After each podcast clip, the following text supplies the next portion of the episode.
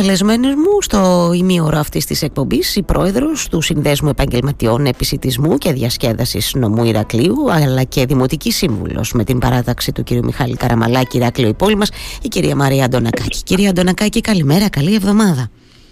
Καλημέρα σας, καλή εβδομάδα. Ευχαριστώ θερμά για τον χρόνο σας. Λοιπόν, για να μην μεταφέρω εγώ πληροφορίες που υπάρχουν σε σχέση με τις πρώτες αντιδράσεις φορέων για την πρόταση αυτή της Δημοτικής Αρχής, θέλω εσείς, σας παρακαλώ, να μου πείτε.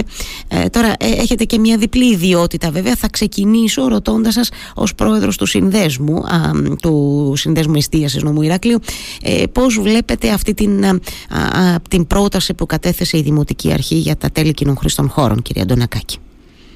Καταρχήν να πούμε ότι και σαν κλάδος αλλά και σαν πολίτες και σαν δημοτική σύμβουλος, όπως είπατε, που μιλάω εξ ονόματος καμιά φορά της παράταξης, θεωρούμε ότι οι αυξήσεις αυτές δεν θα έπρεπε να γίνουν, διότι αυτή η χρονιά που διανύουμε είναι μια δύσκολη χρονιά, μια χρονιά προσαρμογής, όπου θα θέλαμε και οι επιχειρηματίες αλλά και οι πολίτες, μετά τα όσα έχουμε βιώσει με την πανδημική κρίση, να βρούμε τους βηματισμούς.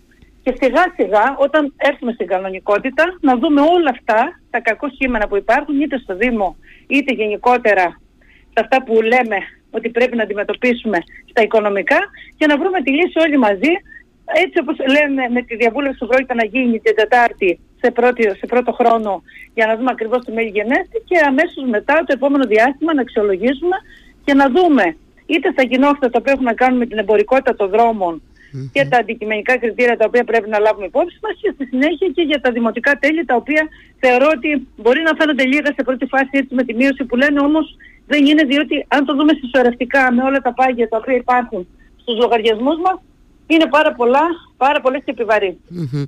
Κυρία Αντωνακάκη, επειδή η βάση της κουβέντας είναι αυτή η επαναφορά στο 2019, υπάρχει βέβαια όμως μια νέα προσέγγιση εδώ.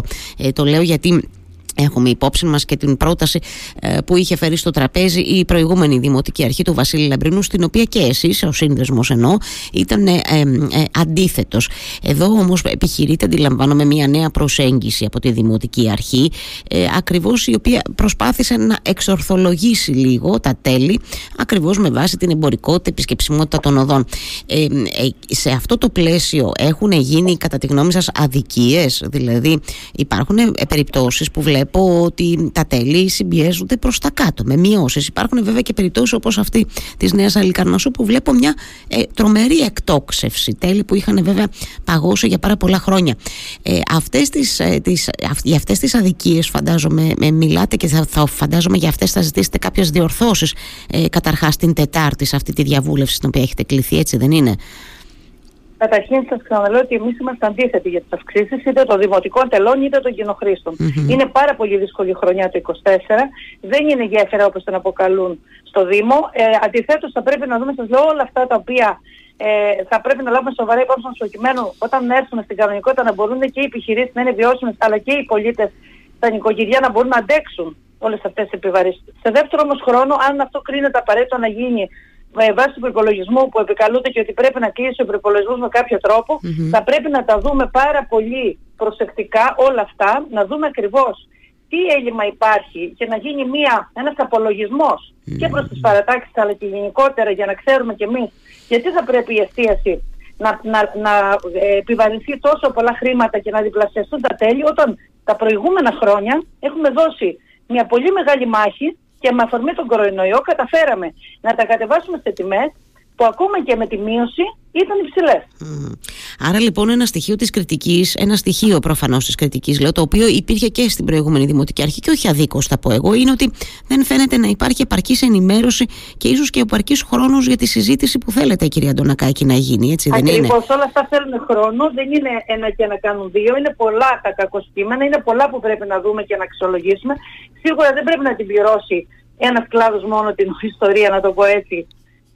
Θα πρέπει να τα δούμε πολύ προσεκτικά και να λάβουν υπόψη ότι οι δρόμοι έχουν αλλάξει, οι εμπορικότητες έχουν αλλάξει, η ψυχολογία του κόσμου δεν είναι η ίδια, για να πούμε ότι έχουμε μια περίοδο η οποία υπάρχει έντονη επισκεψιμότητα στις επιχειρήσεις, ή υπάρχει κατανάλωση, για να πούμε, συν τις επιβαρύνσεις τις οικονομικές που ξέρετε, την ενεργειακή κρίση, τις ανατιμήσεις των προϊόντων και γενικότερα όλα αυτά τα οποία καλούμαστε και σαν επιχειρηματές αλλά και σαν πολίτες να πληρώνουμε. Η αλήθεια είναι ότι δημιουργήθηκε και εμένα μια απορία ότι με ποια κριτήρια και ξέρετε, με βάση ας πούμε ποια χρόνια ή ποια στοιχεία έγινε αυτή η διάκριση σε σχέση με την εμπορικότητα των οδών. Γιατί ήθελα να σας ρωτήσω αν έχετε πρόχειρο κανένα κραυγαλαίο για εσάς παράδειγμα αδικίας σε σχέση με αυτή την... Βεβαίως και έχω ένα παράδειγμα. Ναι, θα σας πω αμέσως στις πλατείες μας, οι οποίες είναι την πλατεία του Αγίου Τίτου, την πλατεία της Αγίας Εκατερίνης. Αυτές οι πλατείες οι οποίες είναι πραγματικά έχουν αξία και πρέπει να τις επισκέπτεται ο κόσμος, γιατί πραγματικά έχουν να δουν πράγματα και την εκκλησία του Αγίου Τίτου. Γενικότερα είναι ένα πλακό στρατηγικό το οποίο καθημερινά σφύζει από ζωή. Υπάρχουν και καφέ, είναι και 25 Αυγούστου που είναι ο δρόμος ο οποίος ανεβαίνει από το λιμάνι να είναι στα 60 ευρώ. Και ένα παράδειγμα, ένας παράδρομος ο οποίος άπτεται με τα λιοντάρια, επειδή τα λιοντάρια είναι η πιο υψηλή κατηγορία τελών, θα πρέπει να γίνεται στην ίδια τιμή με τα λιοντάρια. Αυτό λοιπόν είναι μια πολύ μεγάλη αδικία. Όπως και κάποιους άλλους δρόμους, όπως η Ψαρομιλίκων, η Χάνδακος, η Αρκολέων και κάποια άλλη οδοί, οι οποίοι δεν έχουν καθόλου επισκεπτιμότητα. Εκεί βλέπω μια τιμή 150, έτσι, από 167 που ήταν το 19, τώρα έχουμε μια μικρή μείωση στο 150 και βεβαίως πολύ μεγάλη αύξηση σε σχέση με το 23, για να το λέμε και αυτό, να έχει ο κόσμος την εικόνα. Δεν είναι μόνο εκεί που γίνεται η αδικία, είναι και πάρα πολλοί δρόμοι οι οποίοι αδικούνται, και το κακό είναι ότι θα προκαλέσουν και διχασμό στον κλάδο. Γιατί μετά θα αρχίσει και ο ανταγωνισμός, θα λένε ότι γιατί ο δικός μου δρόμος να είναι τόσο χαμηλά και γιατί ο δικός μου δρόμος να είναι τόσο υψηλά. Άρα λοιπόν εμείς είμαστε υπόλογοι και σαν κλάδος αλλά και γενικότερα από τη στιγμή που τους εκπροσωπούμε και προσπαθούμε να βρούμε μια λύση. Άρα λοιπόν καλώς κάνανε και κάνανε μια πρώτη εκτίμηση και είδανε και κάνανε κάποιες ζώνες, όμως θα πρέπει σε δεύτερο χρόνο, την Τετάρτη που θα γίνει η διαβούλευση, να τα δούμε αναλυτικότερα, να κάνουμε εκείνες τις διορθώσεις, να υποθέσουμε ότι δεν μπορούμε να αποφύγουμε τις αυξήσεις.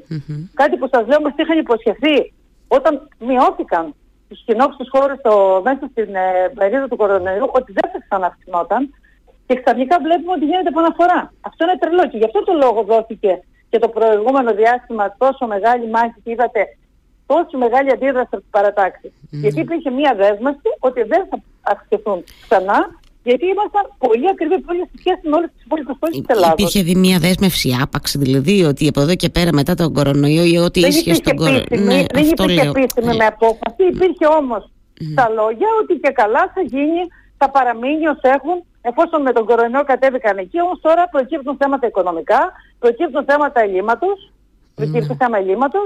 Άρα λοιπόν αυτό που πρέπει να κάνει η Δημοτική Αρχή, εφόσον είναι εντάξει και εφόσον διαδέχτηκε μια κατάσταση, θα πρέπει να ενημερώσει και τις παρατάξεις αλλά και γενικότερα όσους εμπλέκονται στα θέματα αυτά και χρειάζεται να βοηθήσουν ό,τι αφορά να τοξοποιηθούν τα οικονομικά, και μετά στο δεύτερο χρόνο να κάνουμε αυτό που χρειάζεται προκειμένου να είμαστε όλοι ικανοποιημένοι.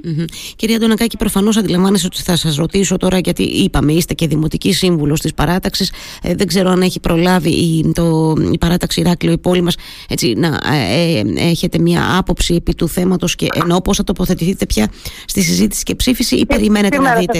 Σήμερα θα συναντηθείτε. Σήμερα θα συναντηθούμε το απόγευμα με την Παράταξη, η ομάδα. Θα δούμε ακριβώς τι μέλη γενέστε και πώς, τι θέση θα πάρουμε σαν αντιπολίτευση, και από εκεί και μετά, σε δεύτερο χρόνο, θα αξιολογήσουμε τι πρέπει να κάνουμε ακριβώς αυτή τη διαβούλευση της Τετάρτης, μέχρι να πάει στο Δημοτικό Συμβούλιο και τι ακριβώς θα γίνει για να παστεί η απόφαση. Πάντως φαντάζομαι θα είστε στη διαβούλευση της Τετάρτης, έτσι δεν είναι, κυρία Αντωνακάκη? Βέβαια, θα είμαι προφανώς. Και στη Δημοτική Επιτροπή που θα γίνει την Τρίτη, δεν ξέρω αν θα είναι μέσα στα θέματα και αυτό. Εννοείται ότι θα συμμετέχουμε σε όλα, γιατί μας ενδιαφέρει όλους και θα πρέπει να βρούμε άμεσα τη λύση του προβλήματος για να είμαστε όλοι ικανοποιημένοι. Πιέζει ο χρόνος όμως, κυρία Αντωνακάκη. Εννοώ το λέω γιατί μιλούσα και με τον Αντιδήμαρχο νωρίτερα, δεν ξέρω αν σας δόθηκε η ευκαιρία να τον ακούσετε, ότι βλέπω ότι υπάρχει μια πίεση χρόνου με τον κύριο Γρυμανάκη να λέει ότι ενδεχομένως να έρθουν τα δημοτικά τέλη προς συζήτηση και ψήφιση στο Δημοτικό Συμβούλιο και την άλλη Δευτέρα, σε μια εβδομάδα από τώρα.